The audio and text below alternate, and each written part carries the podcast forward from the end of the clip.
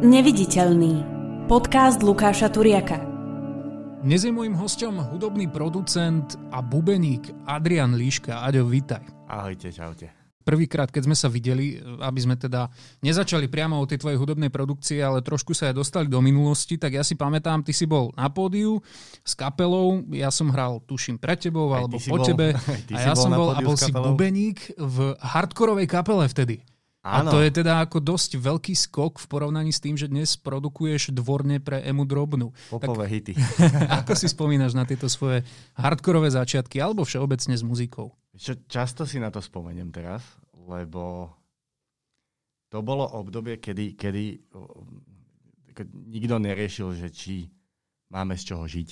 Mhm. Či, či, ja neviem, sme to, čo sme spravili, spravili naozaj dobre a bude to mať úspech a bla bla bla. Čo dneska, aj keď by som to rád neriešil, ale občas musím. Vieš čo, ja hneď na úvod vystrelím ten vek tvoj, lebo ty máš teraz 26. Áno. Čiže vtedy, keď sme sa prvýkrát videli, tak si mal 16 a už vtedy Fú, si bol áno. skvelý bubeník, takže vtedy si naozaj vôbec neriešil tieto veci. Je to Áno. pochopiteľné, A ja bol ne- si prakticky ešte dieťa. Ja dokonca neviem, či som nemal aj menej. Lebo však ja som začal aktívne koncertovať, myslím, v 14. Mhm. Takže je možné, že som mal aj menej. A, a bolo to úžasné obdobie, lebo čím viac koncertov, tým to bolo len lepšie, lebo sme sa na to všetci tešili. Dneska je to, že čím viac koncertov, tým viac únava, ale tiež sa tešíme, ale už je za tým aj tak akože všetko ostatné. A, a fajn, ja som práve rozmýšľal teraz cez zimu, že by som dal dokopy ľudí a že znova si založil nejakú kapelu alebo niečo, Mhm. aby tá čistá radosť prišla znova. Že, akože chýba mi to trošku. No dnes to ani o tých peniazoch vlastne nemôže byť jedine o tej čistej radosti. Dnes áno. Ale tak dnes aj o tej čistej radosti z pódia to tiež úplne nebude. Čo hovoríš na online? Na koncerty cez stream a podobne. Je to podľa teba niečo udržateľné do budúcna? Vie si to predstaviť? Alebo už ti to lezie celé na nervy? Vieš čo, žiadny som nehral, to Mhm. je jedna vec. Mali sme, mali sme pozvanku do dvoch, ale to bola celá pandémia akože veľmi rozvinutá a v podstate sme mali z toho strach, tak sme to odvolali. Pretože stále je to, že dosť veľký štáb a vtedy ani testovanie nebolo rozbehnuté, ani nič. A tam akože to bol pre mňa veľký risk, som to bral takto. Takže žiadny som nehral a čisto, čo sa týka nejakej takej udržateľnosti, to vidím len, len z, z komentárov na sociálnych sieťach, kde väčšina ľudí, ktorí to skúšali, hovoria, že sa to proste, není to udržateľné kvôli financiám, lebo ty potrebuješ stále veľký štáb na to, aby to, aby to vytvoril Mhm. a, a v podstate ľudia sú, není podľa mňa natoľko zvyknutí si platiť veci na internete, aby ti to zatiahlo, ako keby celý ten projekt. Takže tak. A mňa osobne, akože neviem, či týmto niekoho urazím alebo nie, nechcel by som, ale mňa to aj nebaví veľmi pozerať. Tie streamy, hej. Tie streamy, hej. No dobre, tak si počkáme, kedy to bude naživo. Keď si hovoril o tom, Dúfam. ako presne bol tam ten pekný skok od hardcoreu až game drobné a popovým hitom, tak e, ostalo niečo z toho v tebe? Máš teraz pocit, že možno aj tá tvrdá muzika ťa dodnes ovplyvňuje, keď tvoríš možno nejaké beaty alebo aranže? E, alebo čo sú tie také hlavné, e, hlavné veci, z ktorých možno dodnes čerpáš? No, uh, hla, hlavná vec toho, čo, čo vo mne ostalo z tých ako keby hard and heavy veci, ktoré som buď počúval alebo hrával, Mhm. uh, je energia. Že stále mám, v podstate aj s chalami v Lidl Beate sme sa bavili teraz o tom, že, že, že v podstate hoci čo, čo komponujeme, sú nakoniec rokové pesničky. Že síce ťa to má- vlastne musí posadiť do tej Hej, hej, stoličky, aj keď je to možno elektronický beat. Hej, presne tak. Že aj počúvam zahraničné produkcie a rozmýšľam, že OK, že veď, akože dá sa to robiť aj mekšie, ale, ale nejde mi to. Mhm. Že v podstate stále tam vyhľadávam tú údernosť a, a v podstate nech už to má hociaký zvuk, e, či, či už elektronický, trepový, uh, ja neviem, popový, kľudne rádiový, ale stále tam vyhľadávam tú ako keby takú údernosť, tú energiu tých, tých, toho obrovského zvuku gitar. Kedy z tej tvrdej muziky vlastne začali prechádzať v tebe také nejaké tie dojmy do niečoho iného? Kedy si začal prechádzať medzi žánrami a možno spoznávať aj iné typy hudby? No, oni už vtedy, akože keď mm-hmm. som ju hrával, pretože ja si pamätám, že mňa vždy brali aj v, te, v tej dobe uh, kapiel Escape the Fate a, a From First to Last a tak ďalej. ako keby tých screamových kapiel, tak ma už vtedy brali ako keby melodické refrény a tak ďalej, že som ich vyhľadával. Takže už vtedy som ako keby mal tú popovú linku, že OK, že je dobré robiť metal, ale je aj fajn, aby bol počúvateľný pre aj nemetalových ľudí. Takže toto ma vždy na tom bralo a tie prieniky som ako keby vždy chcel hľadať. Vždy, ja, ja, som, ja som sa k tvrdej hudbe dostal cez Linkin Park v podstate. Lebo, lebo som počúval rap najprv a potom, že OK, že tu je rap, to ma baví, tu sú gitary, OK, to ma baví. A vlastne tak som, sa, som si hľadal tie cestičky. Takže vždy to spájanie tak, tak nejak akože rôznej hudby mi prišlo úplne skvelé. Pritom prvá vec, ktorú si produkoval, už bola popová. Bola to pesnička pre Emu Drobnú, ak sa nemýlim, ešte v 2015. Uh, ty si vlastne urobil vec pre Emu Drobnú, ktorá ešte zatiaľ nebola známa. Áno. Respektíve nebola tak známa, ako je známa dnes. Ako to prišlo, že ideš vyprodukovať pesničku? No, to si musím ale pospomínať trošku. Uh, to bolo to bolo obdobie, ja som bol na strednej, myslím, mm-hmm. a bolo to obdobie, kedy ma veľmi bavila taká tá, ono to, ja neviem, či to vtedy prišlo, ja mám taký pocit, alebo minimálne ku mne to prišlo, taká ambientná elektronika, taká, taká hipsterská, neviem, čo myslíš, vieš, také, mm-hmm. že, že, že, že 2000, ja neviem, 13 a i, taká indie elektronika vtedy, akože, no, že radio FM vtedy presne mm-hmm. to. A, a som si povedal, že OK, že to by som vlastne chcel robiť Lenže s mojou vlastne úplnou neznalosťou uh, hociakého iného nástroja ako bicích, to nebolo úplne jednoduché, ale tak OK, povedal som si, že fajn, viem, že to môžem skúsiť stiahnuť si Fruity Loops a začať niečo robiť. Pár rokov som sa snažil, teda to neboli roky, pár mesiacov som sa snažil niečo robiť a, a kamarát, ktorý organizoval v Novom meste uh, akcie, Majko Žicko o tom vedel a hovorí mi, že OK, že, že nechceš prísť, robím elektronickú akciu, že nechceš prísť zahrať tam svoje veci a ja, že jasne rád, aj keď akože som nemal z nich pocit, že by boli nejaké akože svetoborné, ale že poďme do toho. Mm-hmm. No a ja som si povedal, že jedna z tých pesničiek by bolo fajn, keby je, je zaspievaná, že to není iba instrumentálka. No a vtedy sme sa uh, vtedy sme sa pomerne dosť kamarátili zemou ktorý sme spolu začali hrávať. A ja jej hovorím, že mám takúto hudbu, neskúsiť do nej niečo vymysleť. A ona, že jasné, otvorila takto svoj diary, kde mala napísané texty a to je jej danosť dodnes a ja to na nej absolútne obdivujem, že, že ona si pozrela ten text, vypočula tú hudbu a spustila. Mm-hmm. A to bolo že tak úžasné, že sme to nahrali a bolo to vybavené. A potom sa to vlastne e, celé domotalo tak, že, že ona vyhrala Superstar, uh, opýtali sa jej manažéri, ktorí si ju zobrali pod seba, že či má nejakú pesničku svoju. Ona povedala, že áno, že mám toto. Poslala im to a oni povedali, že OK, že je to fajn, ale že na to, aby to akože malo sa niekedy použiť, tak by sa to malo ešte doaranžovať, pretože že to nestačí.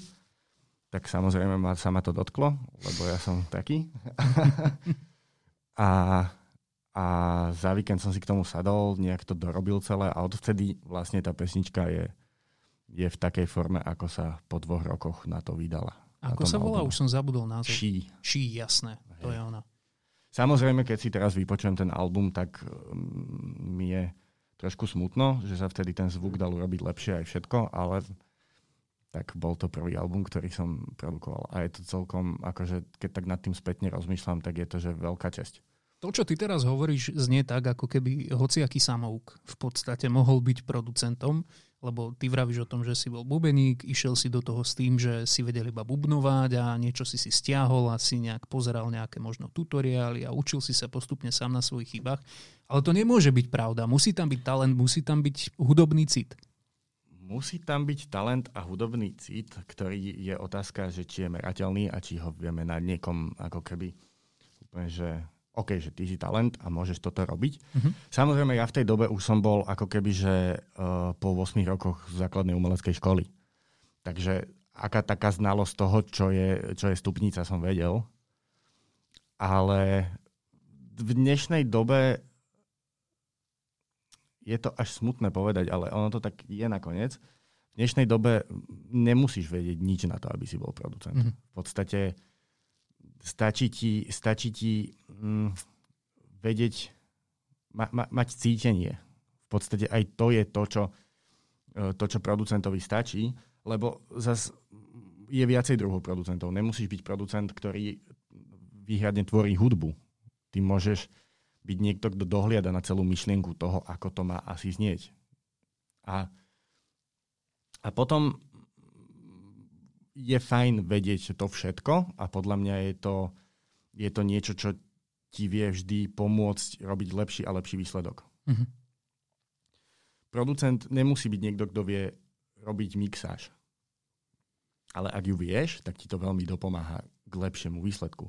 Aj keď ti to mixuje niekto iný, ale je fajn vedieť, ako toho človeka navigovať, že čo chceš.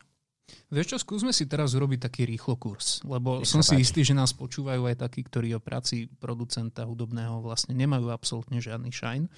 Čiže bolo by možno dobré vedieť si predstaviť, čo znamená to také všeobecne znejúce e, slovné spojenie, že produkujem niekomu pesničku. V tvojom Áno. prípade to znamená čo?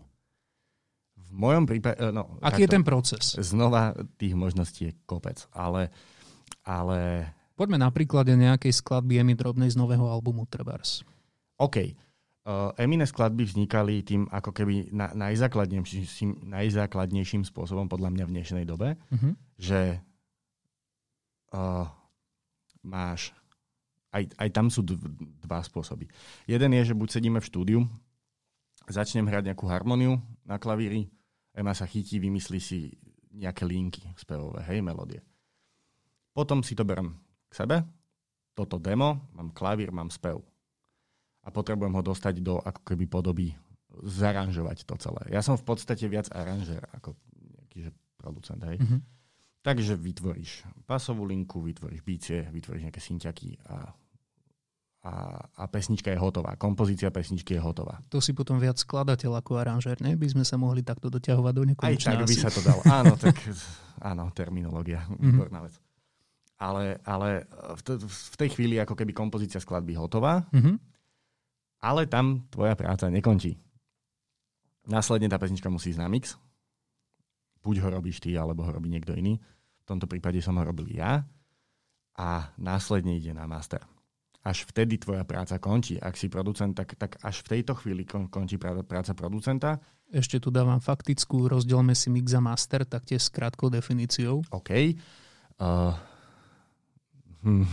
to si ma dostal. Tieto laické základné lebo, otázky, lebo, že to je niečo hrozné. Lebo hej, lebo po, povieš mix a povieš master a v podstate ja rátam s tým, že všetci vedia. A, teraz, áno. Ako to... a hlavne pre mnohých ľudí je to vlastne to isté. No toto je veľká škoda. Mhm. No ale to často preto, lebo to väčšinou robí jeden človek. Mhm. To nie, že väčšinou, ale, ale často sa to deje, že, že človek, čo tú skladbu mixuje, ju zmasteruje a oni tomu hovoria, OK, master. A hlavne v hip-hopových kruhoch sa to celkom rozbehlo teraz, že hovoríme všetkému master. OK, mixáž je, je v podstate uh, ako hlasnohra, ktorý zvuk v skladbe, hej, dajme tomu pomery medzi bicími, gitarami a tak ďalej. Uh, nejaká farba toho zvuku, ekvalizácia, kompresia a tak ďalej. Kde tie zvuky počujeme? V presne tak, presne tak. Či tam sú nejaké efekty, nejaké echa, uh, nejaký distortion a tak ďalej. Uh-huh. A potom toto celé je hotové, vyexportujeme to ako jednu stopu a vtedy to posielame na mastering, ktorý to, ktorý to na konci limituje, to znamená, že to dá trošku hlasnejšie, trošku širšie do sterea a tak ďalej. Ono je to už ako keby taká tá, že posledný touch tej pesničke, aby, aby, aby, aby jej pridalo ešte trošku nejakého magicu. Mm-hmm. Tak by som to povedal. Často sa stretávame s tým, že umelci sa chvália tým, že táto a táto pesnička bola mastrovaná takým a takým sound engineerom niekde v mhm. Amerike mm-hmm. alebo v Anglicku. Vyzerá to v praxi tak, že spevák pošle niekomu, kto má meno, možno v nejakom americkom štúdiu pesničku a on si tam cez svoj preset, cez ktorý premastruje všetko, tak aj túto pesničku tak hodí, má to za chvíľku urobené a pošle to naspäť a vypýta si za to pár eur. Je to veľmi otázne, pretože nikdy som pri tom nebol. Mm-hmm. Uh, zo skúseností toho, ako, ako som pracoval uh, s masteringovým inžinierom, ktorého som mal na telefóne a telefonovali sme, napríklad pri Jeminom albume sme že dva týždne riešili, že čo ešte, mm-hmm. aby sa zlepšilo to, bolo, to, to boli fakt dva týždne nespania, tá odozdávačka.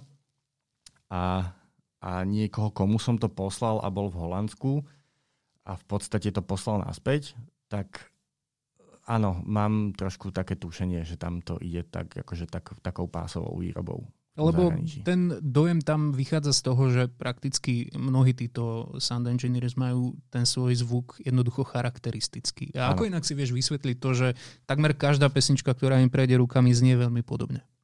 Ale to má každý. To hmm. má v podstate každý, kto... kto, kto um, ja milujem na Slovensku mix uh, Maxa Mikloša mm-hmm. a vždy, keď počujem skladbu, ktorú mixoval on, ja viem, že je od neho. Takisto, takisto, keď vychádzali staré veci z Creative Music, Music House v 2000 ako Míša a Tina a tak ďalej, mm-hmm. to zahrá v rádiu, ty nevieš, čo je to za pesničku, ale vieš, že išla z toho štúdia. Ono je to v podstate taký, taký ako keby osobný vkus toho človeka, ako to robí. Ďalšia vec, že aký gír používa a tak ďalej. Takže ono, ono, ja si myslím, že aj nie je úplne ako keby dobré to takéto učenie sa veci z YouTube, ako dnes mladí začínajú, je fajn sa tam naučiť, že čo robí čo, ako keby, že keď dám na niečo kompresor, čo sa stane. Ale není úplne dobré si brať tie také, že, že typy, ako všetko robiť, lebo potom celý svet znie rovnako, čo ako keby úplne trošku stráca tú, tú, tú krásu. Ale ty si sa tiež takto učil.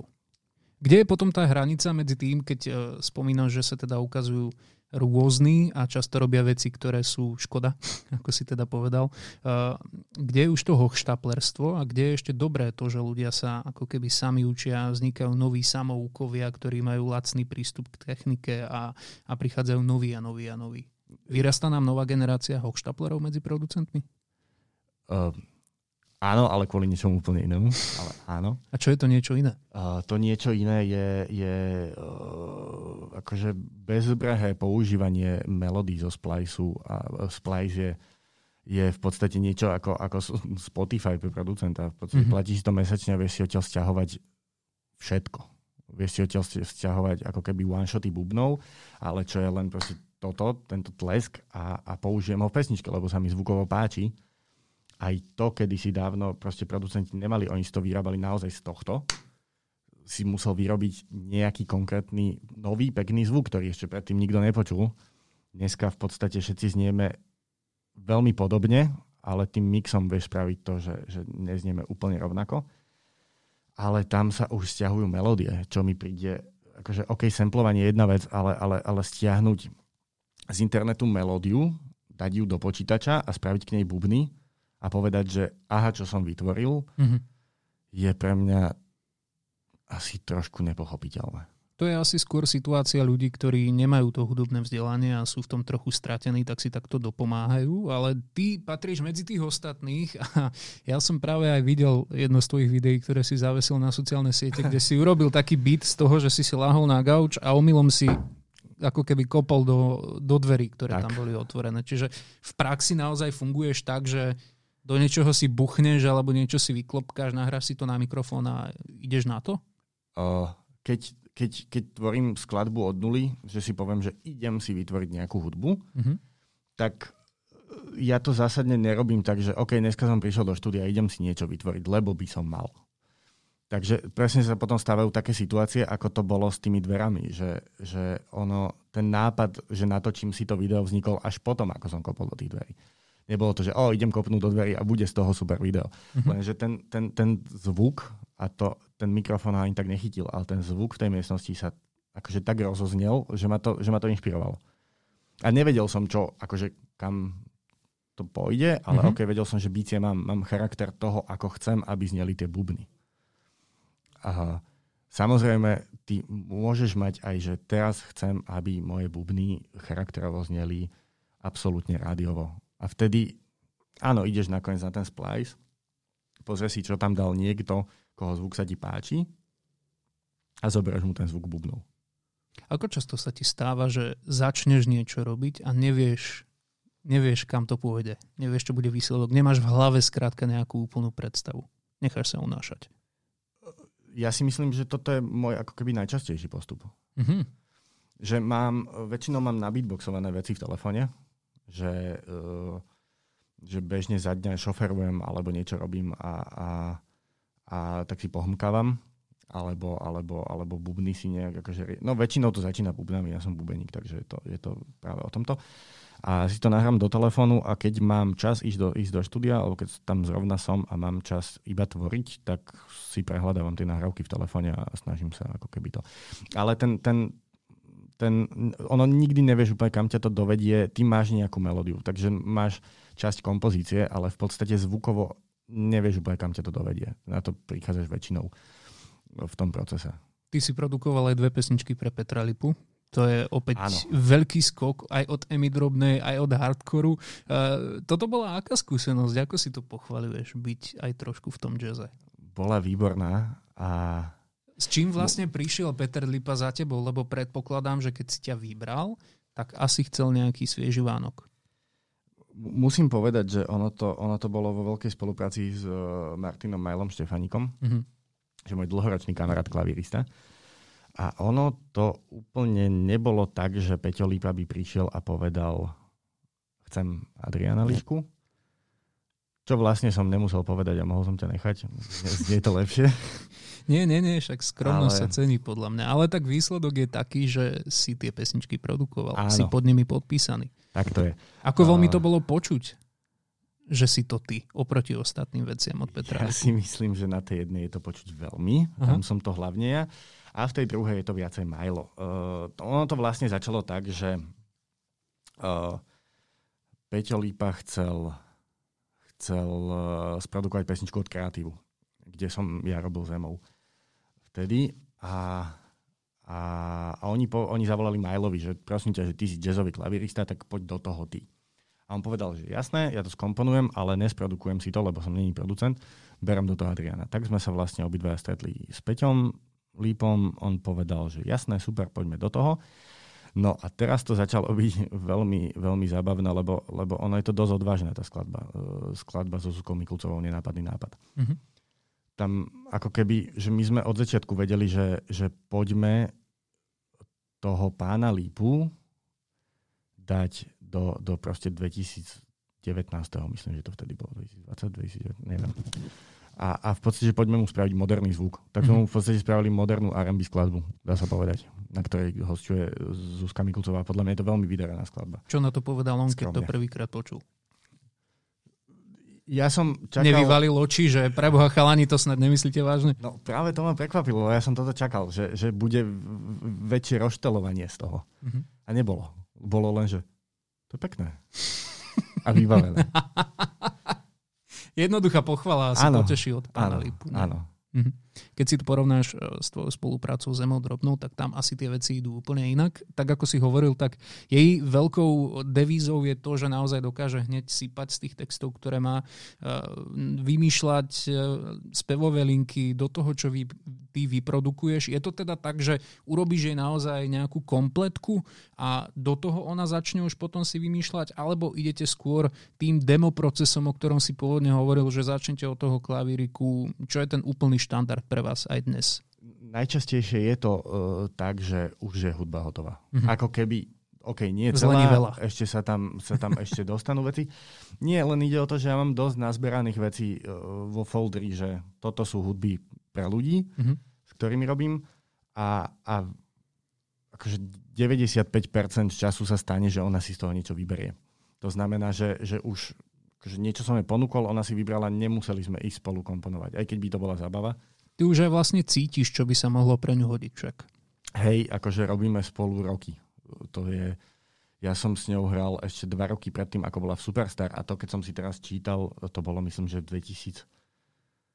Mm-hmm. A to, to už je strašná doba, že až ma to prekvapilo. Takže, takže my spolu v podstate fungujeme, že 7 rokov Takže hej, mám nejakú takú, taký odhad, že čo by sa jej asi mohlo. Tak posledný single, ktorý, ktorý e, je nasadený, Between Us skladba, tak to presne to vzniklo, že tam sa aj mne podarilo, že ten beat vznikol za 10 minút a jej linka refrénu vznikla, že do sekundy. Ja som jej to pustil a ona si ju začala spievať. Mm-hmm. Čo je pre mňa, že no neviem, zatiaľ som s takým človekom nerobil. Ale to je často známka toho pravého hitu, keď to ide do hlavy rýchlo, nie? Áno, mám taký pocit, že to tak je. Hovorila, že aj Words tak to vzniklo. A to je asi jej najväčší hit zatiaľ. Mm-hmm. Takže. Potom to z tej hlavy ani nemôžeš dostať, keď si posluchač. Ty ako bubeník si momentálne najznámejší asi z projektu General Fox, keď jasné, že v týchto časoch nehrávate väčšinou, nie je to možné, ale... Väčšinou vôbec. Väčšinou vôbec. A online už vôbec nie hrávate s hibopovými umelcami. Tak. A ja dodnes som ešte odpálený z toho, že ste hrali so Strapom na jazzových dňoch. Čo je Áno. opäť teda kombinácia rap a jazz a už vtedy asi musel Peter Lipa tiež trošku tak pozerať, že wow. Áno, no veď on si nás v podstate vybral. Lebo ja si myslím, že to ide akože z, z veľkej vďaky k ľudovým mladistvám kapele. Mm-hmm. To je vlastne kapela toho nášho klávesaka Majla. A oni, oni v podstate hrali na jazzakoch. Uh, oni sa tam akože skamarátili všetci, ten organizačný tým s kapelou a s Majlom. A oni potom akože niekde sa dostali po to, že my hrávame aj hip-hop a bol, bol v Bratislave Alphamist, čo je, má to veľmi blízko k hip-hopu. Je to stále jazz, ale akože má to veľmi blízko k hip-hopu. Mm-hmm. Čo je ináč čarovné. Budem hovoriť obšírne, je to super. že pre mňa je hrozne čarovná vec, že v podstate hip-hop vznikol, dá sa povedať, z jazzu. Alebo, alebo na, na, na chrbte jazzu s tým, že sa samplovali staré jazzové, funkové veci a tak ďalej. Aj ten funk nakoniec vznikol len z toho jazzu. A, a dostali sme sa do bodu, kedy hip-hop ovplyvňuje jazz. Je to úžasné? To je skvelé. Kruh sa uzavrel. To je úplne úžasné. Takže, takže takto. A dostali sme sa k tomu, že sme eh, boli prvá slovenská hiphopová formácia na jazzových dňoch. Takže to je vážny nonsens. Ale akože dopadlo to výborne. Čo je podľa teba väčší kumšt? Urobiť dobrú popovú pesničku alebo zahrať jazz? pre mňa je jedno aj druhé a pre mňa asi viac zahrať jazz, lebo ja som nikdy jazz nevedel hrať. Takže Dobre, nehovoríme teraz o tom, čo je tvoj sen, hej. Lebo ja som deformovaný z rádia tým, že keď počúvaš jednoducho tú, tú silnú rotáciu pesničiek a naozaj tým, že tam si, tak ty ich aj reálne počuješ tak často, ako sa mm. často hrajú, tak uh, naozaj si začneš všímať detailne veci, ktoré možno pri tom prísluchovom počúvaní, keď sa raz za čas dostaneš k nejakému hitu, si nevšimneš. A ja som začal byť taký, že začal som si strašne vážiť na výborných popových pesničkách, to, že sú výborné. Lebo vlastne ono ich, to, ono ich niečo no. ich musí jednoducho odlíšiť od tých ostatných a fakt urobiť popový hit, ktorý nezakape po roku, lebo je to letná skladba, alebo je to len skladba od umelca, ktorý teraz letí, ale naozaj, že po 20, 30, 50 rokoch má stále silu, no. tak to je podľa mňa kumšt, že úplne najväčší, ale zase jazzovo ja som pankač, takže ja by som nemohol sa ano, v tomto absolútne ja chytať. No, takto. Uh, ja si myslím, že sú to dva svety, ktoré sú absolútne vôbec není porovnateľné. Mm-hmm. Takže ti na tú otázku neodpoviem. Ale ale e, to, čo si povedal presne s tými popovými skladbami, že uh, je, ja si myslím, že, že popoví umelci nemajú žiadny problém s jazzovými a naopak je to trošku akože všelijaké, lebo hrozne často sa, sa dostaneš do takej tej debaty, že, že a čo furt tie štyri akordy dokola a mm-hmm, toto. Mm-hmm. Ale OK, tak poď na to. Akože ukáž. Vieš, že, že ono veľa ľudí na to hľadí presne cez, cez tú jednoduchosť. Lenže teraz sprav to jednoduché, tak aby to bolo aj zaujímavé. Neviem. Pre mňa je to... Neviem, či som to dokázal už niekedy. Dúfam, že áno a dúfam, že to budem vedieť ešte dlho. Ale je to umenie a presne, presne preto uh, som k tomu popu sklzol, lebo presne som tam začal vyhľadávať také tie nuancy, to, ako je tak skladba sprodukovaná, to, ako je, ako je nahratá, ako je skomponovaná a tak ďalej, že to, to, je, to je krása. A, a poďme ešte k väčšej jednoduchosti a to sú, že, že trapové beaty. Mm-hmm. To, je, to je niečo, čo akože dosť uznávam, keď to niekto naozaj vie robiť, lebo teraz sprav trapový beat, ktorý akože všetky znejú rovnako, v poslednej dobe už. A stále je tu pár producentov, ktorí keď ho spravia, tak že aha, že to Vie, že to sú oni. Uh-huh. Že stále prídu s niečím novým, aj keď je to naozaj, už to začína byť zredukované na, na 808 alebo teda basu a bície. A jeden nejaký sample. A aj tak stále tam dokážu tí niektorí ľudia, lebo predstav si, že si rapper a príde ti uh, za mesiac milión beatov. Jo. Beatov, jo. A teraz vlastne ty si musíš vedieť z nich vybrať, ktorý je ten naozaj. Vieš, a, a všetko to znie akože dosť podobne. A teraz vlastne ty ako producent musíš byť ten, kto spraví ten beat tak, že OK, toto je on. A bude stále znieť podobne, lebo tak ten žáner má znieť. Takže Inak celkom sme sa opustili Áno. do takej debatky o muzike. O chvíľku to bude aj návažnejšie, ale ešte by som k poslednej veci sa vrátil z toho, o čom sme sa už rozprávali a to bol ten tvoj kopancový beat. Uh, neviem, či je to či je to úplne najlepší príklad, ale môže si vybrať ktorýkoľvek iný, ale naozaj by bolo dobré ešte jedno také okienko vysvetľovacie, že Áno. keď ten beat vlastne vzniká, tak aký je ten proces, ako sa z toho kopanca stane niečo, čo je ucelené a má to nejaký zmysel a je to niečo, čo môžeš posunúť ďalej umelcovi a povedať mu, že nech sa páči, poďme spraviť pesničku. Tak, tak hlavne myslím si, že neexistuje jeden univerzálny postup. Mhm. Môžem mm-hmm. ti povedať, aký mám ja. Uh, 90% času začínam bicími, hej. OK, bol kopanec, bol proste silný, pekný tón, vedel som, že mám kopak. A ťažko je to vysvetliť, ale ako keby, že ako náhle ten zvuk počuješ, tak ty mm, máš z neho nejakú náladu. Hm. Máš z neho nejakú, vie, vieš, takú, takú aj zvukovú náladu a v podstate vieš, kam už budeš smerovať nejakou, nejakým múdom, tomu hovoríme, hej. Uh-huh. A ok, mal som zvuk, teraz k nemu musíš buď nahrať, alebo nájsť v sample, sample bankách niečo, čo koreluje. Hej, ako keby, že, alebo brutálne kontrastuje.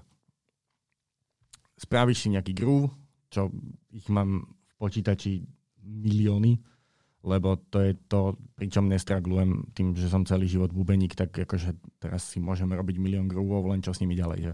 Hm. No a, a, a vlastne začneš rozmýšľať nad melódiou. Buď nad melódiou, alebo harmóniou, alebo nad basovou linkou. A a už keď máš tie bicie, teda ja osobne už keď mám bicie, tak ja, ja už ako keby mám tú náladu, ktorá bude na konci. Takže sa tomu všetko tak snažím tam smerovať.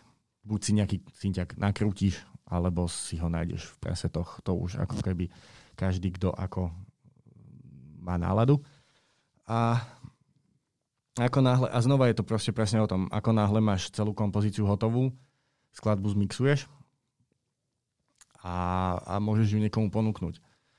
Vieš, to je, to je zase presne tá škoda, keď veľa uh, producentov nemixuje, alebo je, je toľko producentov, ktorí nevedia, čo, čo robí equalizer. Mm-hmm. Čo je pre mňa OK, že ty buď talentovaný a rob super beaty. Ale nakoniec by bolo fajn toto vedieť, pretože je to jeden z tvojich nástrojov. Je to, je to ako keď hráš na gitaru a a, a nevieš, ktorá struna je Ečko. Dá sa to, ale je to škoda.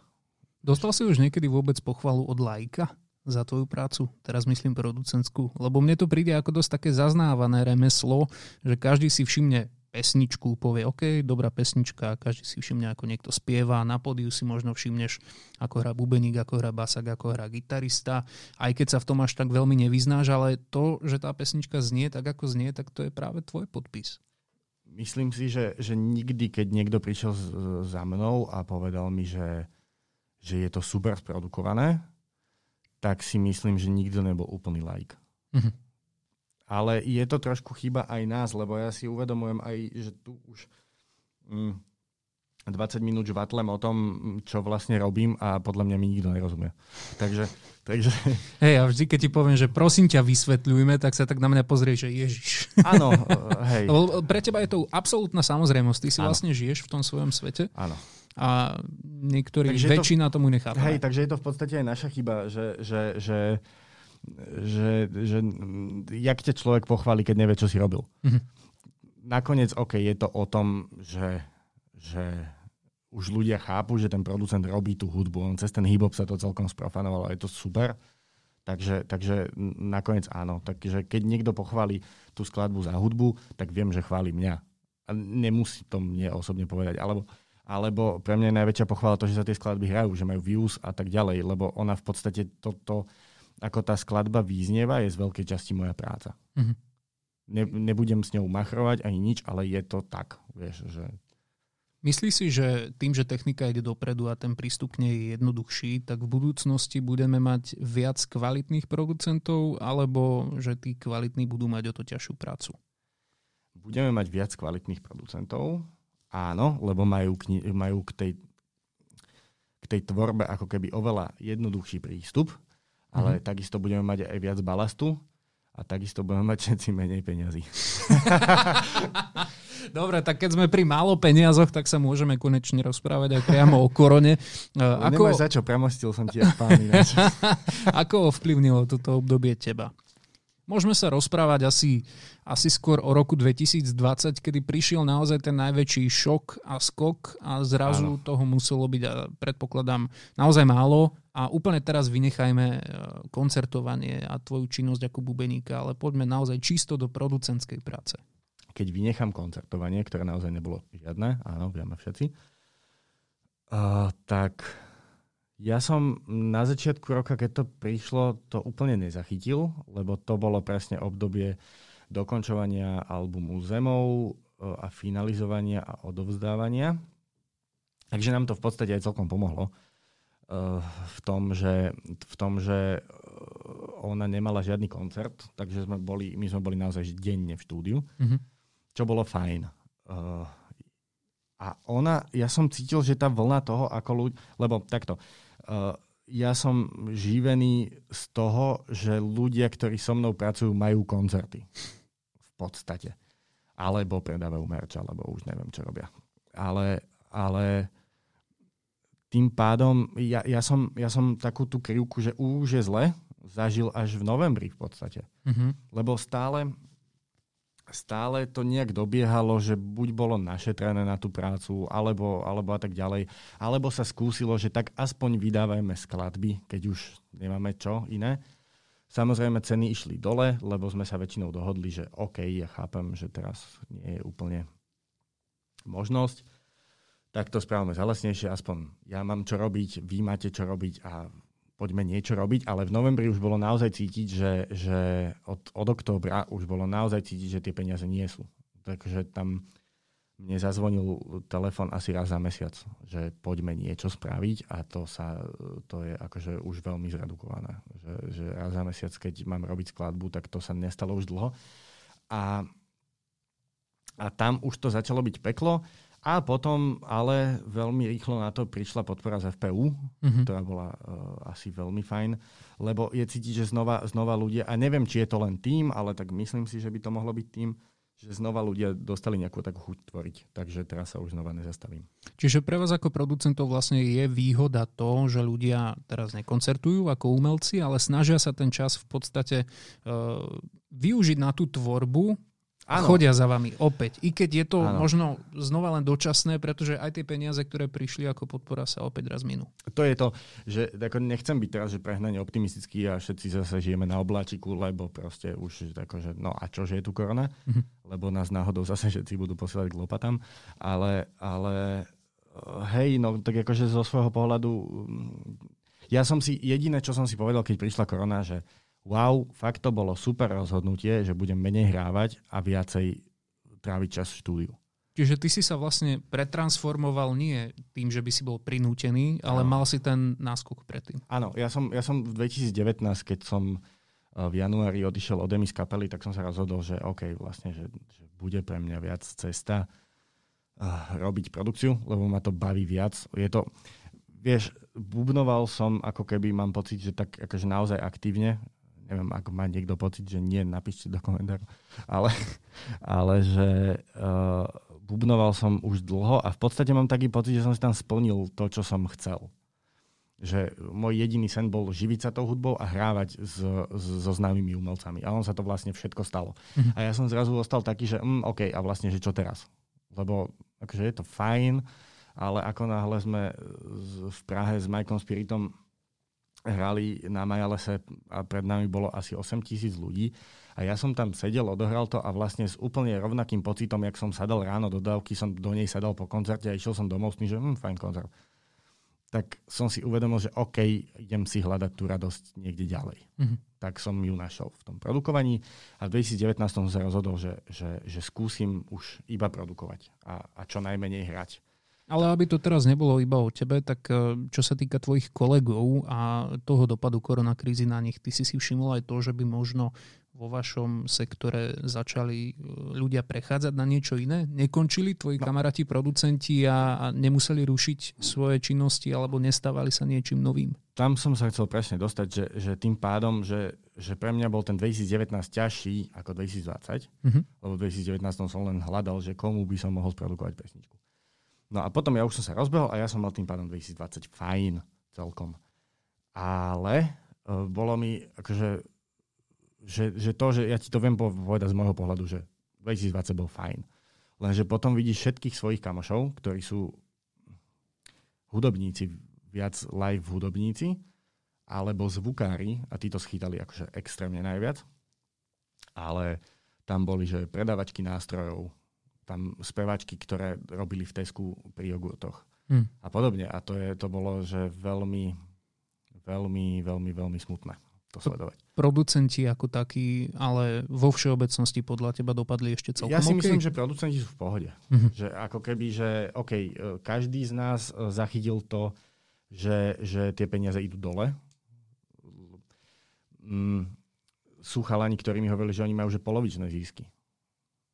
Čo čo je ešte aj ťažko tomu hovoriť zisky, lebo akože mám, mám polovičnú výplatu celý rok z toho, čo som mal predtým. To znamená, Skôr polovičné obraty asi. Alebo mm-hmm. tak. Mm-hmm. A, a vlastne teraz uh, ty máš nejaké výdavky, lebo máš techniku, alebo si prenajímaš štúdio, alebo, alebo len to, že si bol zvyknutý na nejaký príjem, tak máš ako keby nájom na byt, ktorý si si mohol dovoliť. Zrazu máš o polovicu menšie príjmy a stále potrebuješ tie výdavky nejakým spôsobom kryť. Hovoril si ešte o peniazoch, e, konkrétne o tom, že išli nižšie, čo sa cien týka. E, platia umelci Áno. menej dodnes, alebo už sa to začína otvárať a už oni sú ochotní opäť nejak, nejak chápavejšie vám priplatiť, ak to takto vôbec môžem nazvať. Lebo veľký problém v súčasnosti je aj cenový dumping všeobecne. Tak hej, ale cenový dumping úplne nesúvisí s, s krízou s krízou, skôr takto. Na, na dve veci to môžeme rozdeliť. S krízou, kríza ešte neodznela, takže tie ceny ešte naspäť nejdú. Mm-hmm. A ja si osobne myslím, že to není ani tým, že možno by neboli ochotní, oni by tie peniaze možno nakoniec niekde naškrabali aj z toho, čo teraz ako keby nemajú. Ale ja si myslím, že ani my nikto neúplne pýtame plné ceny, lebo mne osobne je to ľúto, ja to nerobím. Mm. A uh, teraz mi volal jeden môj známy chcel pre dceru sprodukovať skladbu. Spravil som a pýtal sa ma na cenu, povedal som mu plnú a on, že no, ale že vie, že to úplne nejde. Viem, že on je zvukár, to znamená, že fakt za posledný rok nerobíš nič. Mm-hmm. Tak som dal cenu dole a ja si myslím, že toto robia naozaj všetci teraz. Takže to už len počkáme, kým to odoznie a uvidíme, ako, ako, ako, ako toto zasiahne, ako keby tie ceny. Ale predpokladám, že podlieza sa aj na schval. A to je druhá vec. A, no a ja som práve prišiel na jednu vec, že ja si úplne nemyslím, že je to náschval a že by to bolo kvôli tomu, že ja keď dám nižšie ceny, tak budú robiť so mnou. Ja som si u veľa ľudí všimol skôr takú tú vec, ktorú som mal dlho aj ja, takže nemôžem sa na nikoho hnevať, že, že ty strašne dlho máš pocit, že nie si až tak dobrý. A nie si hodný mohol, tej sumy. Mm-hmm. A, ale niektorí ľudia si to neuvedomia ani potom, ako už majú naozaj, že, že hrané skladby, naozaj sú tam že milióny views a tak ďalej a tak ďalej. Oni majú stále pocit, že no veď, ale oni nie sú až tak dobrí ako ten a ten a nemôžu si pýtať také sumy, ale aj keby to bola zrovna pravda, čo väčšinou nie je, tak si môžu pýtať tie sumy, lebo v ponímaní a v očiach toho interpreta a v ponímaní verejnosti sú lebo tie skladby sa hrajú. To znamená, že, že si tak dobrý, lebo to funguje, takže by si si mal už keď ty tie peniaze nechceš, OK, lenže ono to potom ako keby, ako keby znižuje, znižuje tú hodnotu že cel, celého toho odvetvia a niektorí ľudia naozaj nerobia nič iné okrem toho a potom zrazu si nemôžu pýtať také sumy, ako sú.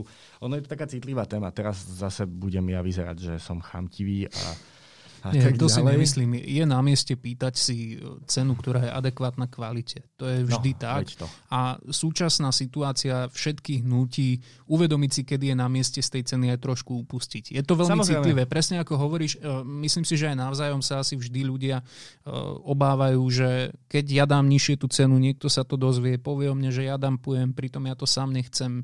Nechcem, aby to bol dumping a podobne. Takže áno, naceňovanie pre freelancerov to je, to je téma na ďalší samostatný samostatný podcast a bolo by to veľké utrpenie.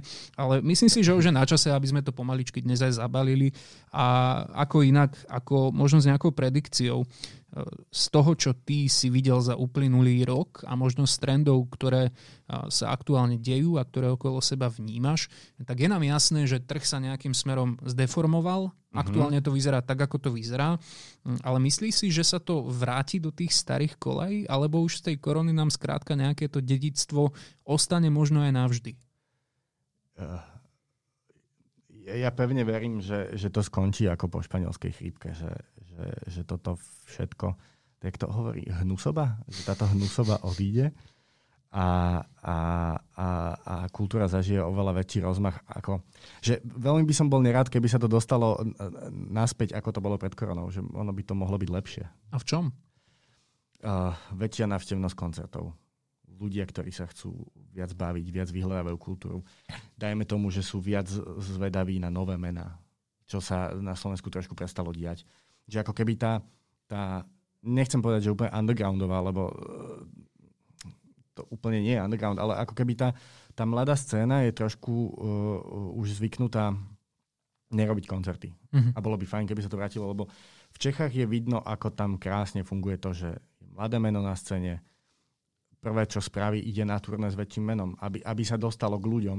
U nás sa dostávame k ľuďom cez YouTube a príde mi to trošku škoda, lebo celé, celé to odvetvie potom aj tých klubov a tak ďalej, tak trpí, trpí a je nútené, mm-hmm. je nútené robiť diskotéky a je to škoda. Takže to, čo chceš od budúcnosti je jednoducho, aby sa viac hrávalo, aby sme sa vrátili možno k tomu obdobiu z okolo roku 2010, kedy no, sa hralo toto, veľa koncertov toto, mladých toto by, bolo, toto by bolo krajšie, že nedostať sa do 2018, ale do 2010. Dobre, tak dúfajme, že to tak bude. Ďakujem, že si dnes prišiel. Ďakujem za pozvanie. Mojím hostom bol hudobný producent Adrian Líška. Neviditeľný. Podcast Lukáša Turiaka. Tvorbu podcastu z verejných zdrojov podporil Fond na podporu umenia.